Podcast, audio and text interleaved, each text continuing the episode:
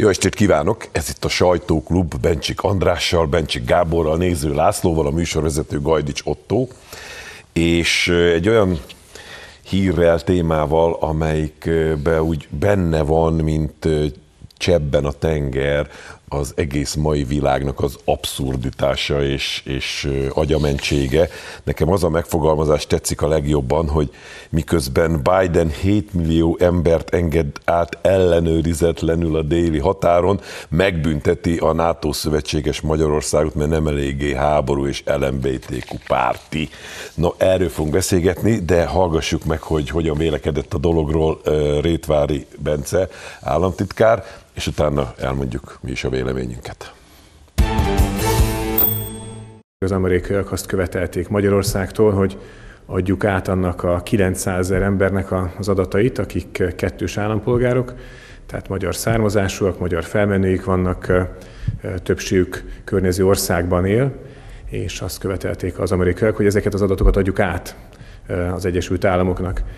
Magyarország minden magyar ember a személyes adatát a legnagyobb biztonságban őrzi, és ezen nem kíván változtatni. Azt látjuk, hogy vannak olyan kormányzatok, akár környező országokban is, amely, akik nem nézik jó szemmel a kettős állampolgárságnak az intézményét, és az nem fordulhat elő, hogy bármelyik országba átkerüljön azoknak a listája, akik kettős állampolgárok, magyar állampolgárok és mellette egy szomszédos országnak is az állampolgárai. Ezért tartottuk fontosnak, hogy a kettős állampolgároknak az adatai biztonságban legyenek, azokat nem adjuk át semmilyen más országnak, így Amerikának sem.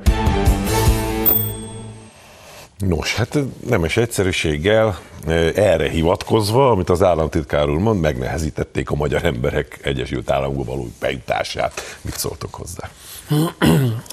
Ez egy szokatlanul durva provokáció. Tehát amerikaiak sok mindenben megváltoztak. A jelenlegi amerikai vezetés egyre kísértetiesebben hasonlít a szovjet vezetésre, az agresszivitásával, a nyomulásával, a primitívségével. Tehát önmagában az a tény, tehát ők is kell, hogy tudjanak, hogy Trianonban egy különös és a magyarokra néző roppant hátrányos döntés született. Tehát nekik tökéletesen tudniuk kell, hogy ez egy rendkívül érzékeny ügy. Tehát az, hogy mi a határon túli magyarok számára fölkínáljuk az állampolgárságot, akkor is, ha vannak szomszédos országok, jelesül Ukrajna, és ha jól tudom, Szlovákia sem a legtoleránsabb e tekintetben, hogy e, fölvehet ide, jól teszi, ha eltitkolja, mert otthon bosszút állnak rajta ezért. Ez egy teljesen abszurd helyzet, de ez van hogy van pofája az amerikai vezetésnek elkérni tőlünk ezeknek az embereknek a névsat, amivel kiszolgáltatná esetleg őket a, a, a szomszédos országban lévő nem biztos, hogy irántunk barátságos hatalomnak, lásd Ukrajna. És amikor ezt nem adjuk ki, akkor egy olyan álszent, ostoba érvel jönnek, hogy ez, ez és ezért bosszút állnak rajtunk ezzel a szankcióval, de ez ami egészen elképesztő. Hirtelenjében nem csak az a 7 millió migráns jut az ember eszébe, aki besétált Amerikába, hanem az a Isten tudja hány millió migráns, aki egész Európát ellepte, Nyugat-Európát, akiknek egy jelentős része állampolgárságot kapott, és német, vagy francia, vagy holland állampolgársággal lazán beutazhat Amerikába, és érdekes, ez őket nem zavarja. Hm. Gábor? Hogy mennyire nem igaz valóban ez az ürügy, és mennyire ürügy, arra mondjuk lehet egy példa, hogy a 90 éves János bácsi él nagyszőlősön, és könnyek között ezelőtt négy évvel átvette a magyar útlevelét, amit soha nem fog használni semmire, és esze ágába sincs. Nem, hogy az Egyesült Államokban menni, még Nyugat-Európában sincs, esze ágába. Mi a fennét akarnak ezzel kezdeni az amerikaiak? Minek? Teljesen világos, hogy ürügy. Hm. Szankcionál, majd beszélünk erről a Magyar Nemzet címadásról is, ez egy szankció, és hogy miért szankció, igazad van Otto, a csepp, ez egy csepp, amiben a tenger megmutatkozik, hogy mi ez a tenger, erre egy rövid idézetet, hogy hozzak. Az interneten jár most körbe egy kis tanulmány a, a nyugati világrendről, és nagy rokonszemben lájkolják különböző emberek, és ennek egy kulcsmondatát felolvasnám, a liberális világrend pontosan addig marad fenn, amíg az Egyesült Államok és Európa dominanciája a világban fennmarad. Emögött a mondat mögött nem kevesebb van, mint hogy az Egyesült Államok úgy érzi, és a, a, az Egyesült Államok jelen politikájával rokon szenvezők úgy érzik, hogy joga, mi több kötelessége a dominanciát a világban az Egyesült Államoknak föntartani. Ez egy egészen új jelenség, noha a Szovjetunió korából ismerős. Tehát itt van egy olyan hátsó mozdulat, hogy úgy gondolja az Egyesült Államok politikai elitje, különösen a demokrata, tehát a liberális elitje, hogy nekik kötelező domináns szerepben lenni. Kötelező uralkodni a világban, és aki nem működik együtt, joguk van megbüntetni. És hogy mennyire ö, átveszik itthoni emberek ezt, ö, erről most sok szó esett, és többen idézték a, a Gyurcsány kormány nagykövetének, a washingtoni nagykövetének a szavait, hogy Hát ez nem járandóság, ez egy kiváltság, uh-huh. hogy utazhatunk könnyen az Egyesült Államokba, és elveszíthetjük ezt a kiváltságot. Komolyan emberek, nagyon komoly, befolyásos emberek azt gondolják, hogy az Egyesült Államokba utazhatni, ez valami kiváltság, mint 52-ben Moszkvába. A legjobb dolgozók elutazhatnak Moszkvába. Mi az, hogy kiváltság? Semmi kiváltság. Ott van dolgom, intézem az ügyemet, megnézem a Jászton Parkot, vagy üzleteket kötök. Milyen kiváltság? Az a dolog lényege, és ez aggasztó, hogy az Egyesült Államok politikai vezetése, és mondom különösen a demokrata, úgy gondolja, hogy nekik dolguk uralkodni a világon. És joguk megbüntetni azt, aki ebben nem működik együtt. Na de hát néhány év kérdé, kérdés, és Kína túl fog nőni az Egyesült Államokon, és akkor még nem beszéltünk Indiáról, nem beszéltünk az Dél-Ázsiáról és Latin-Amerikáról. Az ember azt mondaná ennek a liberális világrend ideológusainak, hogy mi a terv, barátaim. Addig, le, amíg domináltok, addig jó. És ha nem, bombázzuk Pekinget, vagy mi a terv? Sajnos ilyen gondolatok is fölmerülnek szerintem, Laci. Én szerintem is felmerülnek, de visszatérve az eredeti kérdésre, vannak tények. A Magyarország az Európai Unió tagja, harmadik országnak nem adhat ki személyes adatokat Európai Uniós ö, polgárokról. Tehát most túl azon, hogy amit elmondtál, határon túli magyarok, egyebek, a összetartozás Európai Uniós jogba ütközik, kiadni Amerikának ö, magyar állampolgárok adatait. Tehát meg se tehetné a magyar kormány, hogy ezt kiadja. Másodszor, ugye ma reggel írta meg a Magyar Nemzet, pontosan tudjuk, hogy már majdnem megegyeztünk az Egyesült Államokkal ebben a kérdésben, csak jött a nagykövet úr, és azt mondta, hogy ne egyezzünk már meg, mert hát akkor neki az nem annyira jó, és beleszólt ebbe a dologba, hogy ez a szankció mégiscsak bekövetkezzem. A harmadrészt meg ez a kérdés egyébként egy álkérdés, ugyanis évekkel ezelőtt megoldották a, az Egyesült Államok, úgyhogy aki a jelenlegi Magyarország közigazgatási területén kívül született, az eleve nem lehetett részes ennek a programnak, annak vizumot kellett igényelni. És mindegy, az ha Münchenbe született, vagy Londonban, akkor is vizumot kellett neki igényelni, ami egy kicsit vicces egyébként, hogy egy, egy Londonban született magyarnak vizumot kellett igényelni ahhoz, hogy elmehessen az Egyesült Államokba. Tehát ez a kérdés, ez egy álkérdés, tehát minden ilyen intézkedés, szankció, büntetés, az egy, az egy büntetés. Tehát nem azért, mert amit mondanak, hogy Magyarország nem akart megegyezni, meg nem teljesítette azokat a feltételeket, mert minden feltétel teljesítettünk, minden, mindenkire vonatkozó adatot, ahol bűncselekmény vagy bármi felmerült, ami tényleg biztonsági kockázatot jelenthetett volna az Egyesült Államokra nézve, odattunk, tehát együttműködtünk mindenben, és még egyszer mondom, közel volt a megegyezés ebben a kérdésben, csak a nagykövet úr beleszólt, hogy ne legyen már megegyezés, mert az neki itt nem jó. meg bennem már akkor fölmerült az a gyanú, hogy színjáték az egész, amikor arra hivatkoztak, hogy mert lebuktak néhányan a magyar útlevéllel, na de ha ők ezt tudják, akkor anélkül is meg tudják ezt állapítani, hogy bármiféle listát mi kiadnák. Meg hát eleve most ne haragudj, most meg, miért nagyobb biztonsági kockázat mondjuk egy vajdasági magyar, mint egy magyarországi magyar, hát mind a kettő lehet tisztességesen, mert meg lehet meg bűnöző. Is, és meg egyébként most ne haragudjatok, de a Amerikát veszélyeztető mondjuk terroristák általában nem a Kárpát-medencéből mennek az Egyesült Államokba, egy másik vidékről. Igen, és azok meg mehetnek papírok nélkül, minden nélkül.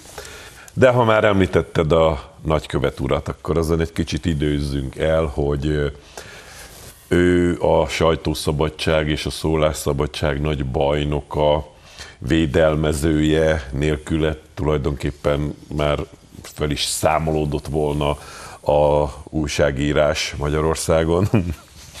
Arra ragadtatta magát, hogy ő is megpróbálja megmondani, hogy mit szabad mondani, mit nem szabad, mit hogyan kell megfogalmazni, kísértetésen eszembe jutott a demars, amiről a múltkori adásban olyan jót szórakoztunk. Szóval, hogy mit képzel ez az ember, amikor azt mondja, hogy, hogy tisztelet teljesen tájékoztat arról, hogy a vízum szankció pontatlan kifejezés a kedden bejelentettek leírására úgy viselkedik, és azt gondolja, hogy ő nem nagykövet, hanem helytartó. Uh-huh. Ezt egyébként sajnos hát épp az imént is alátámasztják, bizonyos értelemben jól is gondolja. Tehát az Amerikai Egyesült Államok ma, legalábbis ez a vezetése, egyre inkább úgy viselkedik, mint egy roppant ideges birodalom, amelyik félti a hegemóniáját, és a mondjuk így a tartományok, vagy kevésbé szépen fogalmazva a megszállt országok népét eh, szutyongatni kell, hogy nehogy, nehogy itt elszabaduljon a, a szabadság és a szuverenitás eh, kártékony szelleme. Ez egy helytartó, aki miként megint csak a, nekünk szerencsére van viszonyítási alapunk a Szovjetunióból, miként a Szovjetunióban egy ilyen szovjet instruktor elvtárs, akit Moszkva ugye ide küldött, hogy a magyaroknak megmutassa, hogy hogy kell a szocializmust építeni. Most a liberális demokráciát tanítja Pressman elvtárs, és most jelezte a magyar nemzetszert. Gratulálok, Laci!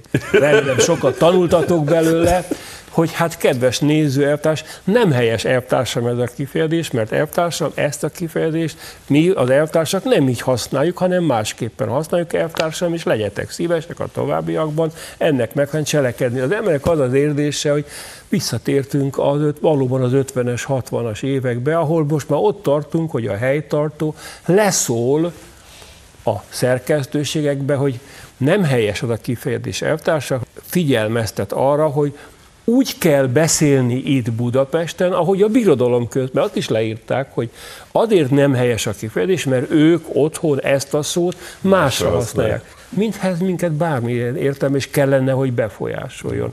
Ő úgy gondolja, hogy igen, mert ahogy a birodalom központjában beszélnek és gondolkodnak, a tartományokban, az alatvalóknak ugyanúgy kell beszélniük és gondolkodniuk. Tehát a helytartó elvtárs, Pressman elvtárs e tekintetben kívánt benneteket eligazítani.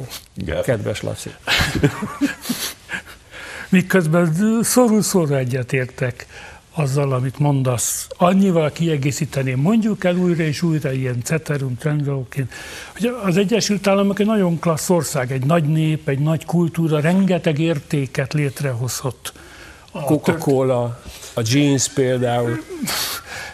Valódi értékeket is létrehozott, jelentős részben nagy elszívás révén, nem tudom, láttátok-e az Oppenheimer filmet, amin ugye egy szem Amerikában született, emigráns szülőktől Amerikában született ember van, mindenki más innen, onnan, amonnan, többek között Magyarországról érkezett. Ezzel együtt is az egy jó ország, ne tagadjuk el tőle. De az a kulcs, amit mondtál, hogy a hegemóniáját veszélyeztetve érző birodalom reflexei kezdenek föltámadni, ebben az egyébként nagyon klassz országban, erre a, a liberálisok, a demokraták még jól ráerősítenek, és a csomagba belerakják a gendert, meg az LMBTQ-nak az összes betűjét is, hogy akkor, ha, úgyis Pressman elvtárs ezt nyomja, akkor még ezt is rakja bele, sőt olyat küldünk, aki tutira ezt szívügyének fogja tekinteni, és ez aggasztó. Azért aggasztó, mert a birodalom a hegemóniáját el fogja veszíteni.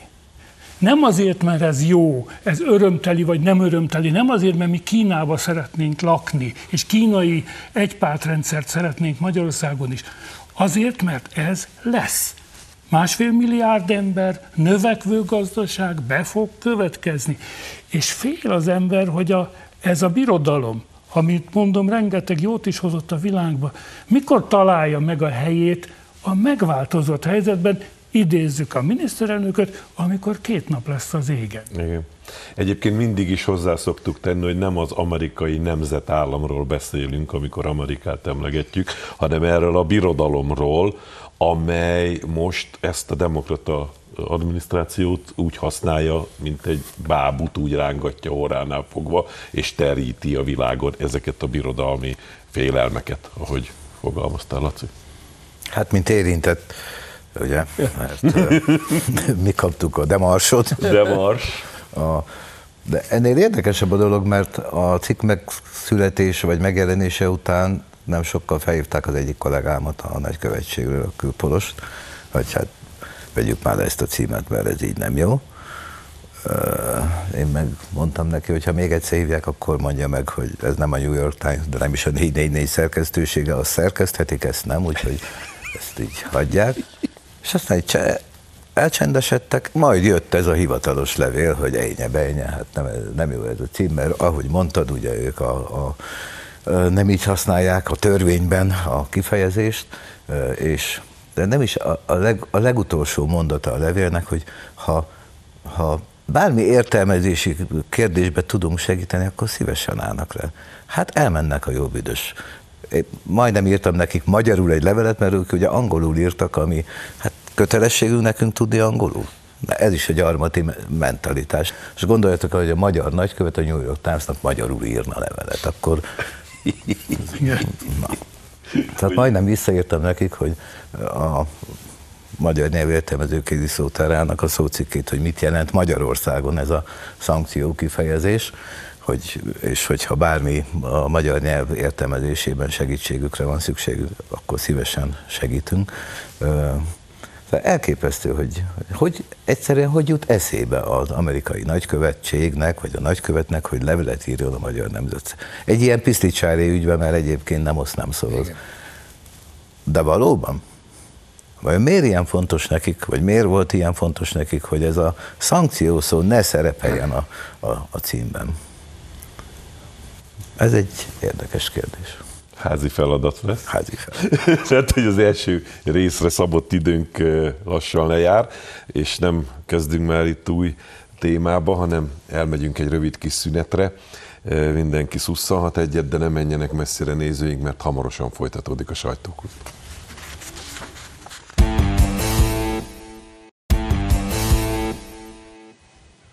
Jó estét kívánok! Folytatódik a sajtóklub Bencsik Andrással, Bencsik Gáborral, Néző Lászlóval, a műsorvezető Gajdi Csottó, és az elmúlt adásokban úgy rendesen oda mondtunk annak a román ö, politikának, amelyik ö, a amerikai nagykövethez hasonlóan meg akarta mondani a magyar miniszterelnöknek, hogy miről beszélhet, miről nem.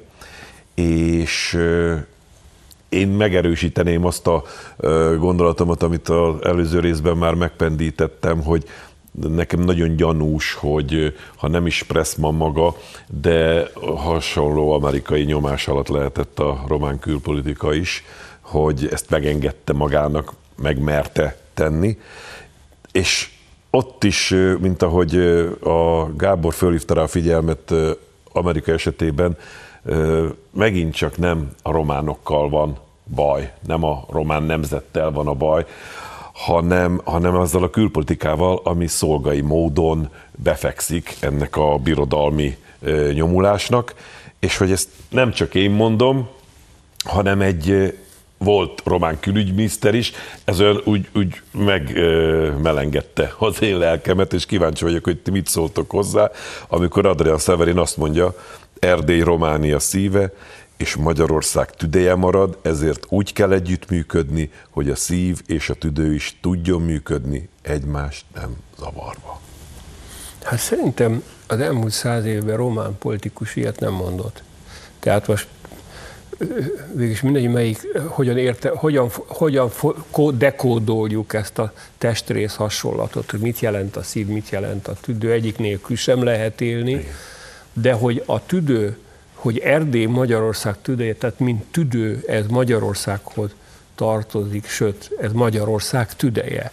Ez, ez, ez annak a ténynek az elismerése, a volt külügy, román külügyminiszter szájából, hogy amit mi minnyáján tudunk és gondolunk is, hogy ez a kapcsolat Magyarország és Erdély között egy elszakíthatatlan kapcsolat, bármennyire is a román állam része, ez akkor is. Ez, én ezt egy óriási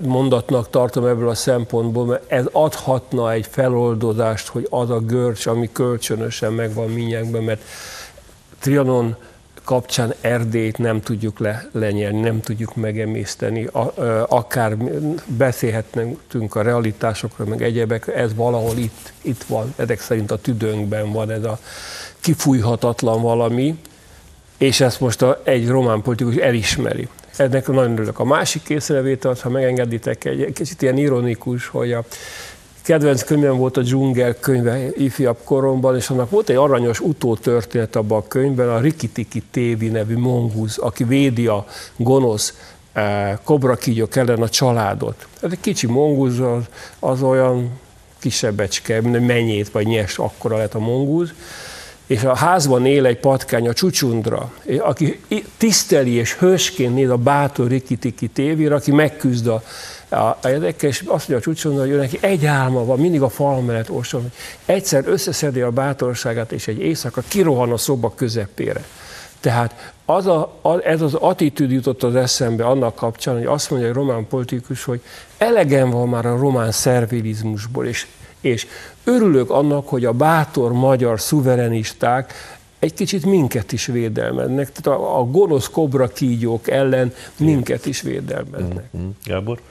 Én is azt gondolom, hogy ez egy érdekes mondat, noha épp nem aktív igen. Polit, politikusnak bizony aktív, nem ad, aktív külügyminiszterről van szó, és a, a román politika felettébb bonyolult. Futóbolondok nálunk is vannak, ott még helyenként hatalomba is kerülnek, és rotációban pörögnek, ugye, mint tudjuk, kijavították. 19. 19 nem 20, csak 19 miniszterelnök váltott. Egy hiány 20. Egy hiány 20, mióta Orbán Viktor miniszterelnök. Az is szép teljesítmény. A 19 az egy elég bonyolult ö, rendszer, és nehéz pontosan megmérni egy-egy mondatnak és egy politikusnak a súlyát ebben a hazabeszélő lányomnak mondom, vejem értsen róla szövegben. De az tény, hogy Magyarországnak egyrészt össze vagyunk kötve, történelmileg, nemzetileg, gazdaságilag minden szempontból, másrészt kölcsönösen ennek a két országnak szüksége volna egymásra, és óriási fejleménye volna az európai politikának, hogyha Magyarország és Románia hangot találna egymással, ami nem esélytelen, mert ott van Szerbia. Ki gondolta volna 20 évvel ezelőtt a magyar verések idején, amikor börtönbe csuktak ártatlan magyarokat, mert magyarok?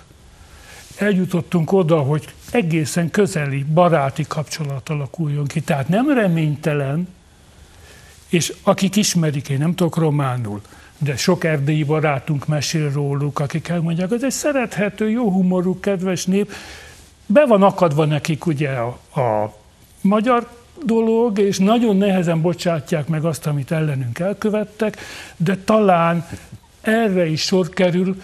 Szóval ezen a vonalon nagyon érdemes tovább menni, mert nagyon jó lenne, a V4 kiegészülne, vagy módosulna Romániával, bővülne Romániával, talán lehet arra szólni ezen az úton tovább. Igen. Laci? Hát először is meg kellene védenem a magyar miniszterelnököt, mert ugye 20-at mondott, de kijavították a 19. Lehet, hogy azt gondolta szegény, hogy találkozott korábban a román miniszterelnökkel, és Addig nem. mire ő tusványos rémele is vágyják emiatt, de hát ez nem történt meg, hál' Istennek. Ugye Orbán Viktor is azt mondta a, a miniszterelnökkel való találkozás után valami olyasmi elhangzott, a, talán nem is Orbán Viktor szájából, Német Zsolt szájából, hogy egy gyönyörű barátság kezdete. Hát Romániával nekünk mi bajunk? Tehát általában ők kekeckednek velünk, hát nekünk nyilván az a bajunk, hogy ott van Erdély, de pont arra számítottunk, amikor az Európai Unió tagjai lettünk, hogy ez az egész feloldódik valami, soha nem fogjuk elfelejteni Erdélyt, mindig a magyarság része lesz, de hogy ezek a problémák megszűnnek. Hát láthatólag nem szűntek meg egyébként sem Szlovákiában, Romániában, egyébként Szerbiában sem, csak most más a helyzet. És én mindig azon csodálkozom, hogy Románia, a, a Romániában a, a gyakorlatilag a legtöbb párt nacionalista. És ezek a nacionalista pártok úgy fekszenek be az Európai Uniónak, meg Amerikának, mint a húzat. Bár mindegyik kivétel nélkül, hogy vajon mi ennek az oka. Tehát csak velünk szemben nacionalisták egyébként. Hm. Tehát igazából nem hazafiak, meg nem szuverenisták, csak magyar gyűlölők mondjuk ki a legtöbben. És ugye a, a, a külügyminiszter a, külügy, a külügyek azok nem, a, nem is a kormányhoz tartoznak igazából, hanem a, az elnök úrhoz, aki egy furcsa szerzett, Károly díjas, vagy tehát a leginkább európai román, mint tudjuk, tehát ő még csak nem is biztos, hogy megmondták neki, hogy hogy tudta magától. Hanem magától is tudta ezt a dolgot. De más román politikus is mondott érdekeset Orbán Viktor beszédére, hogy azért, hogy mégiscsak 19 miniszterelnök, azért az, az valamit elmond Romániáról, uh-huh. és hogy joggal gunyolta ki Orbán Viktor a, a, ezt a, pedig hát nem is gunyolta ki, csak tényszerűen megállapította, hogy mi a helyzet. De az, azt lehet észrevenni a román belpolitikában, hogy amikor kifogynak a tartalmi mondandóból, akkor rendre előhúzzák a magyar kártyát. Tehát valószínű, hogy ez ott náluk tapasztalat, hogy ezzel ott lehet a húsos fazék közelébe kerülni, hogyha belekötnek a, a magyarokba vagy Magyarországba. Hát elmondtad, az, a, nem bocsátják meg nekünk, amit Igen, elkövettek, amit elkövettek ellenünk. De én a kérdésedre a megoldást is hallottam már a magyar miniszterelnök szájából, hogy a modern nacionalizmus, amit nevezünk inkább patriotizmusnak, az úgy működik, hogy nem más nemzetek ellen, hanem hogy tegyük érdekelté a környező országokat a mi sikereinkben. És akkor nincs táptalaja ennek a típusú ellenkezésnek, és, és én szerintem uh, Szerbia is ezért uh, változott meg a szerbekhez fűződő viszonyunk, mert ők ezt megértették, hogy jó együttműködni Magyarországgal, jó jóba lenni, nek, nekik is hasznot hoz, csak említésképpen a, a energiaválság megoldásában elképesztően jó együttműködés alakult ki. Gáz, olaj, mindenféle tekintetben. És ez, e, ezeknek a száma, ha sokasodik, akkor rájön a két nép, hogy te hát nem egymás ellen kell, hanem együtt összefogva. Hát ne felejtsük el Robert Ficót Szlovákiában, akivel amíg miniszterelnök volt, azt, hogy most belpolitikában mi volt, azt hagyjuk, de kiváló kapcsolatunk volt Szlovákiával. Pedig egy másik pártcsaládhoz tartozó, igen, nem igen. a konzervatív, hanem ugye a szociáldemokrata. Minden gond nélkül működtünk együtt, mindazokban az ügyekben, amikben kellett, és amikben meg probléma volt, az hát igyekeztünk megoldani, de, de nem, nem, nem a, a, az ellentétet szítottuk egymás közt, mint mondjuk sok esetben a román kormány. Gábor? Az első témánkhoz vissza kell kanyarodnunk. A román elit jelenleg az Egyesült Államokra tesz. Látnivaló, hogy Románia minden eszközzel az Egyesült Államokhoz húz, és az Egyesült Államok minden eszközzel bátorítja. ezt a dolgot. Ez sajnos pessimizmusra ad okot, mert az Egyesült Államoknak, amiről beszéltünk azok miatt, az okok miatt, nagyon sokat ér, hogy ne legyen közeledés Magyarország és Románia között. Nagyon sokat ír, hogy Románia föltétlen ö, milyen is legyen az Egyesült Államoknak partnere. Legyen az Egyesült Csak Államok. Megjegyezhetek valamit? Mi is teszünk az Egyesült Államokra. Én is tegyek hozzá egy gondolatot, hogy lassan-lassan kezd divatba jönni egy fogalom, amiről még nem sokat beszélünk, pedig szinte azt lehetne mondani, hogy ez a közös érték, úgy hívják, hogy életösztön.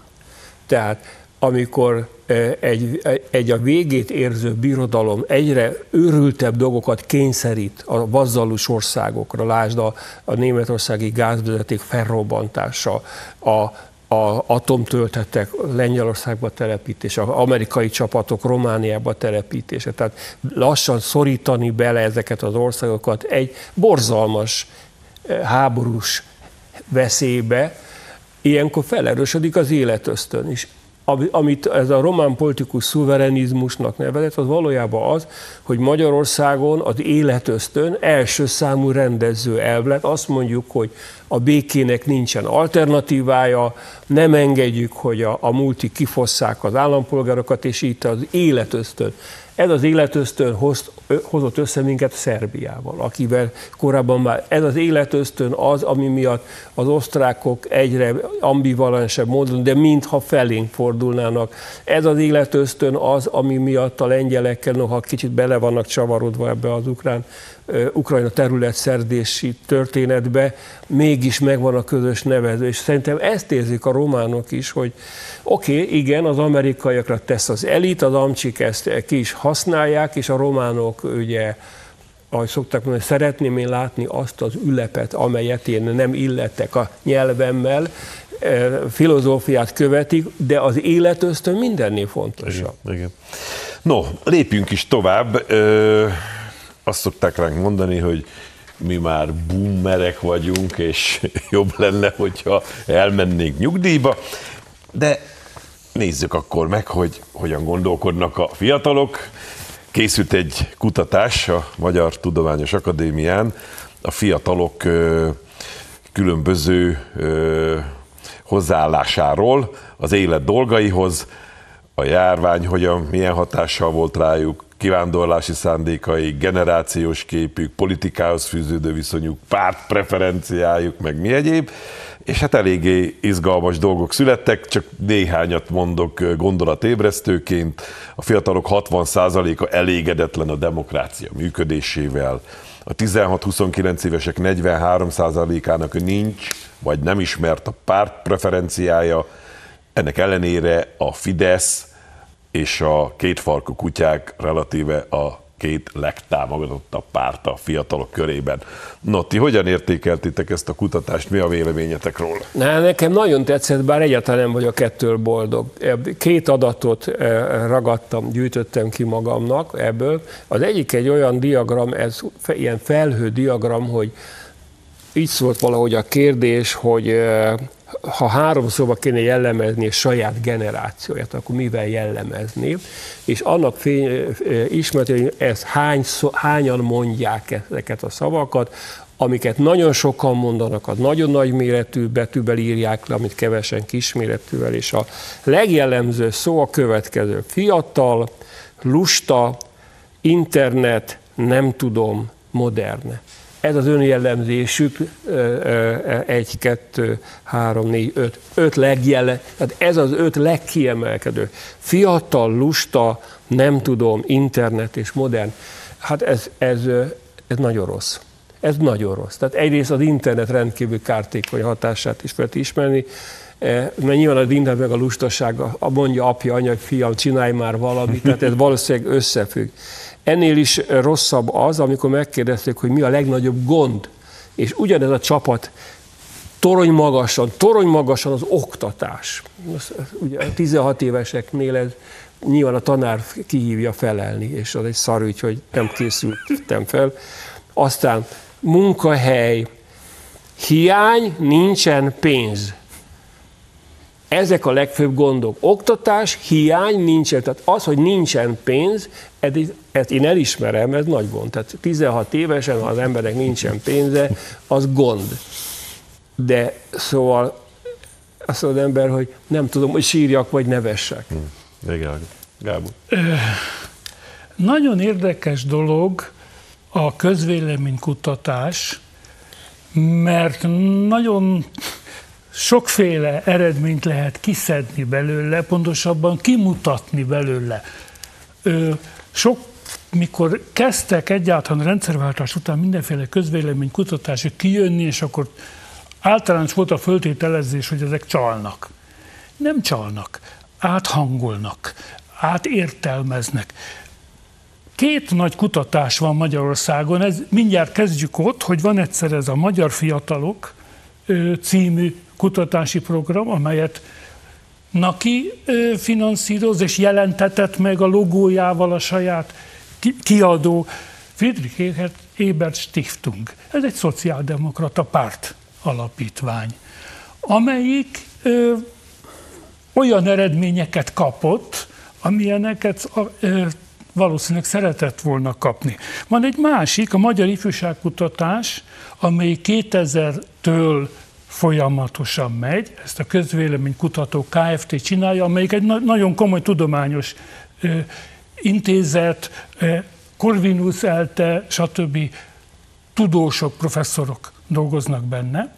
Ennek egy 2020-as kutatása van, tehát ez is 2021-es, ez a friss kutatás, ez két éves, de ez rendben is van, mert ezek földolgozzák, publikálják, időbe telik. Ha összevetjük a kettőt, nagyon érdekes összevetni. Ugye a, ez a kutatás, a, a Friedrich Eber Stiftungé azt mondja, hogy inkább liberális attitűdűek a fiatalok. A másik kutatás is föltette ezt a kérdést, és azt hozta ki, hogy ha azt a kérdést tesszük föl, te liberális vagy-e, vagy konzervatív vagy, akkor inkább liberális jön ki. Ha azonban, és megtették az előző kutatásban, értékeket sorolunk, akkor kiderül, hogy konzervatív a többség. A család, a gyerek, a munkahely, a biztonság. Lám csak, nem arról van szó, hogy liberális, hanem arról van szó, hogy liberális. Ja, én inkább liberális vagyok, Erre fiatal ember ezt mondja magáról, de a, fé, a félelem, vagy a, igen, a jövőtől való félelem, kimutatja ez a stiftung, hogy az, a nagyon nagy arányban félnek a jövőtől. Csak hogy a másik kutatásban kiderül, hogy a saját jövőjükkel szemben optimisták. Van egy szorongás. Egy általános szorongás tükröződik ebben, hogy a klímával mi lesz, a háborúval mi lesz, az túlnépesedéssel mi lesz, az elnéptelenedéssel mi lesz, etc.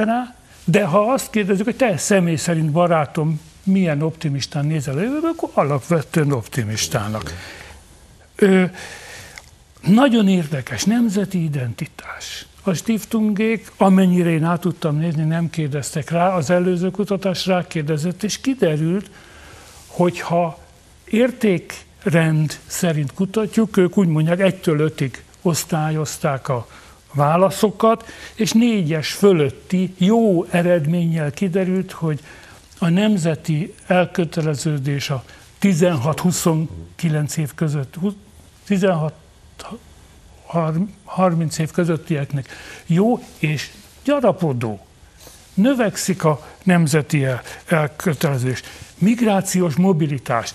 Mi nem mindenki el akar menni, a Stiftung kutatás és kimutatta, hogy milyen nagy arányban el akarnak menni, és még bontotta is, hogy a, konzerv, a kormánypárti szavazók, az ellenzéki szavazók.